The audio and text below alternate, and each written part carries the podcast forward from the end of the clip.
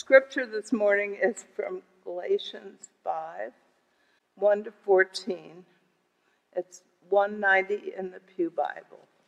It was for freedom that Christ set us free. Therefore, keep standing firm and do not be subject again to the yoke of slavery. Behold, I, Paul, say to you that if you receive circumcision, Christ will be of no benefit to you. And I testify again to every man who receives circumcision that he is under obligation to keep the whole law. You have been severed from Christ. You are seeking to be justified by law. You have fallen from grace. For we, through the Spirit, by faith, are waiting for the hope of righteousness. For in Jesus Christ, neither circumcision or uncircumcision means anything, but faith working through love. You were running well. Who hindered you from obeying the truth? This persuasion did not come from him who calls you. A little leaven leavens the whole lump of dough. I have confidence in you, in the Lord, that you will adopt no other view, but the one who is disturbing you will bear his judgment, whoever he is. But I, brethren, if I still preach circumcision, why am I still persecuted? then the stumbling block of the cross has been abolished. I wish that those who are troubling you would even mutilate themselves. For you were called to freedom, brethren. Only do not turn your freedom into an opportunity for flesh, but through the love serve one another. For the whole law is fulfilled in one word in the statement you shall love your neighbor as yourself. But if you bite and devour one another, take care that you are not consumed by one another. The word of the Lord. Our next reading comes from the book of Romans, chapter 14, verses 1 through 22. Welcome those who are weak in faith, but not for the purpose of quarreling over opinions. Some believe in eating anything, while the weak eat only vegetables. Those who eat must not despise those who abstain, and those who abstain must not pass judgment on those who eat. For God has welcomed them. Who are you to pass judgment on servants of another? It is, it is before their own Lord that they stand or fall, and they will be upheld, for the Lord is able to make them stand. Some judge one day to be better than another, while others judge all days to be alike. Let all be fully convinced in their own minds. Those who observe the day observe it in honor of the Lord, and those who eat, eat in honor of the Lord, since they give thanks to God, while those who abstain, abstain in honor of the Lord and give thanks to God. We do not live to ourselves, and we do not die to ourselves. If we live, we live to the Lord, and if we die, we die to the Lord. So then, whether we live or whether we die, we are the Lord's. For to this end Christ died and lived again, so that he might be the Lord of both the dead and the living. Why do you pass judgment on your brothers or sisters? Or you, why do you despise your brother or your sisters? for we will all stand before the judgment seat of God. For it is written, As I live, says the Lord, every knee shall bow to me, and every tongue shall give praise to God. So then each of us will be accountable to God. Let us therefore no longer pass judgment on one another, but resolve instead never to put a stumbling block or hindrance in the way of another. I know and am persuaded in the Lord Jesus, that nothing is unclean in itself, but it is unclean for anyone who thinks it, it unclean. If your brother or sister is being injured by what you eat, you are no longer walking in love. Do not let what you eat cause the ruin of one for whom Christ died. So do not let your good be spoken of as evil. For the kingdom of God is not food and drink, but righteousness and peace and joy in the Holy Spirit. The one who thus serves Christ is acceptable to God and has human approval. Let us then pursue what makes for peace and for mutual upbuilding. Do not, for the sake of food, destroy the work of God. Everything is indeed clean, but it is wrong for you to make others fall by what you eat. It is good not to eat meat or drink wine or do anything that makes your brother or sister stumble. The faith that you have, have as your own conviction before God. Blessed are those who have no reason to condemn themselves because of what they approve. But those who have doubts are condemned if they eat, because they do not act from faith. For whatever does not proceed from faith is sin. This is the word of God for the people of God. Thanks be to God. Would you join with me in prayer? Loving God, we thank you for gathering us in worship this day, that you have knit us together as your beloved community, that those who are present and those that are absent are a part of your community and they are surely missed. We ask that you send your Spirit among us this day, that whether through me or in spite of me, your word may be proclaimed and heard, and that we may be transformed in its hearing. We ask this all in the name of Jesus, our Lord and our Savior. Amen. This week was difficult for me. This, this bumper sticker uh, slogan that maybe you've heard before, maybe not. It's not one that you might see on bumper stickers. Not all of them are readily available on stickers, but they're those pithy sayings. God doesn't make mistakes. As we've been going through these last few weeks, at least for me, I yet generally try to find the positive in what that the phrase is and then go, well, what does it mean if we take it a little further? And on face value, how could we possibly find anything negative from this idea that God does not make mistakes?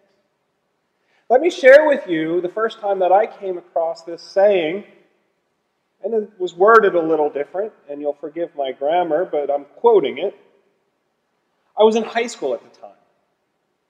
Now, in middle school, especially in part of high school, I was not a popular person. In fact, I really didn't have a lot of friends. I was lonely. My mom worked evenings, uh, uh, the, the evening shift from 3 to 11, and so I was often home alone in our apartment uh, after school. There was a few activities I was able to do. I went to scouts one night a week, but for the most part, most of the time, I was alone. I was also feeling alone in school. I didn't, like I said, I didn't have many friends. People teased me a lot. I was bullied and picked on. Um, I was physically injured by fellow students. This was me. And when you go through all of that loneliness, you start wondering if it's about you. When you're picked on a lot, you start internalizing what they're saying. You start wondering Am I a mistake? Did God mess up when He made me? Didn't quite ask it that, it that way at the time, but thinking back, you start asking all of these questions. Did God make a mistake with me? And that there, again, starts eating at your spirit, eating at your sense of who you are and, and any value that you may feel like you have. So it was in this context that I, in high school that I finally went to uh, a festival, a, uh, a, Christian music festival. Maybe you've heard of it, maybe you haven't. It's out in the mountains of Pennsylvania, out west, uh, called Creation Festival. There's about 40 to 50,000 people converging on these, this valley uh, in the mountains, and they're camping there. They have a makeshift stage up. They have speakers and musicians throughout the week. I had gone with uh, one of the few friends that I had, and one of the speakers gave this talk of God, God don't make no mistakes. Now, the double, double negative there really uh, messed with me, uh, or messes with me now. But his point was this that God does not make mistakes. There is no way that you are a mistake. There is no way that your existence is a mistake. There is no way that who you are and who God made you to be is a mistake because God doesn't make mistakes. This is incredibly positive uh, to hear from someone who wondered if their existence was a mistake. And I know that there are people out there now who are told that either their existence is a mistake or the way they, who they are is, is wrong. And, and, and, and there are other people who have it so much worse than I did, wondering that same question. So if God doesn't make mistakes, if who we are and who God has made us to be cannot be a mistake, then how in the world does this idea come about that people made in the image of God are mistakes, are broken, are wrong?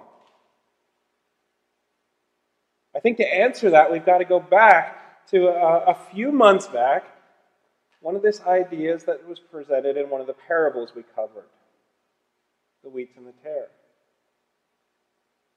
I think in the, the, the mistakes that we find, the mistakes that we try to define, that's all on us. We're the ones who are trying to decide which of God's parts of God's creation are good and holy and just, and which parts aren't, and which parts are, are mistakes, and which parts should be undone. And we're making that distinction. And we're really, really bad at it. Because generally, what we affirm as good, what we affirm as right, what we affirm as not a mistake, are the things most like us. The things that people, the, the people who believe like we do, the people who look like we do, the people who live like we do, the people who worship like we do.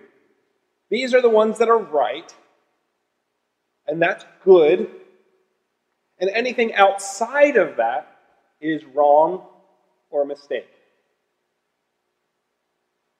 When we make ourselves the center, when we make ourselves the decider of what is good and what is bad, what is right and what is a mistake, what is whole and what is broken, when we take that on ourselves and then do injury to other people because of that decision,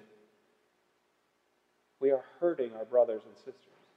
And as much as we think we're doing good, as much as we think we're doing what is right and proclaiming it and deciding it,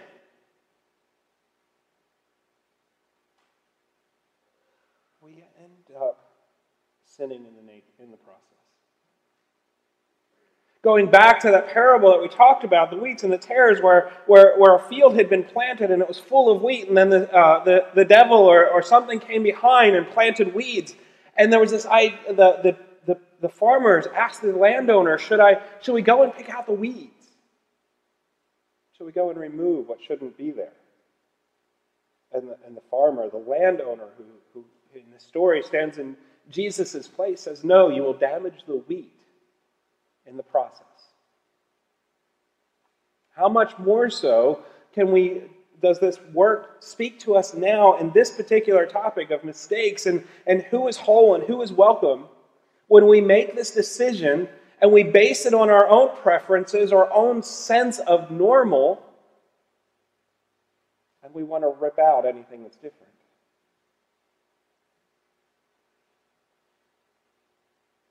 We end up ripping out what is good and what is whole. In this passage from Paul, we get this other sense. We have these people who are disagreeing on what it means to, to what you should do to follow God. We have in Galatians whether you should be circumcised or not. And there was somebody going around uh, teaching and proclaiming in Galatia that in order to follow Christ, you also have to be circumcised. And Paul was making this uh, uh, uh direct statement, this, this, this strong statement that, that if you're going to be circumcised to follow Christ, if that's the reason you're getting circumcised, then you've already placed yourself under the law and you've got to live that way, and you will be judged that way. And then he goes on and says, circumcision, whether you're circumcised or not, has no bearing, for our faith, our, our salvation comes from Christ. We go to the Romans passage, where he's talking about food and drink and other actions, whether you honor a particular day, Sunday or, or Saturday or another uh, day, and say that is more holy than the rest or not, whether you should be eating foods that have been sacrificed to idols or not, all of these decisions. And people were coming to the conclusion that whatever they were doing was is right, and whatever anybody else did separate from that was wrong. And we have Paul tearing that distinction down. It says, whatever you do, whether you eat um, food or and you eat meat or you don't and you only eat vegetables, uh, apologize to my vegetarian friends from this passage can can sound pretty harsh if you only eat vegetables, um, but it's there.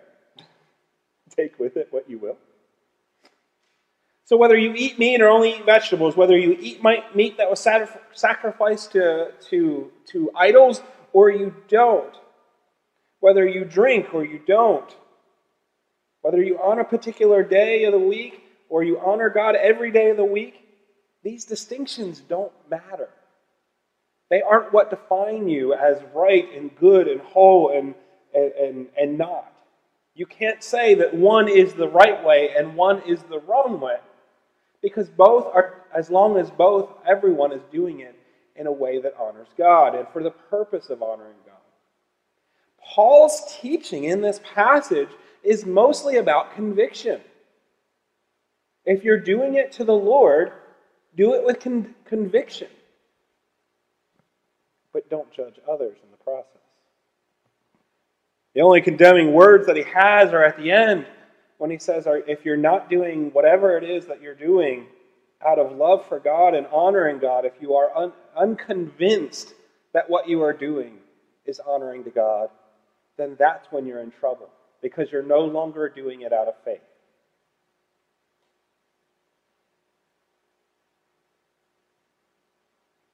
So, this saying of God doesn't make mistakes is great. It, it, it gives hope to those who believe that they are a mistake, that their existence is wrong. And the church has done a really bad job of telling people that their existence is wrong.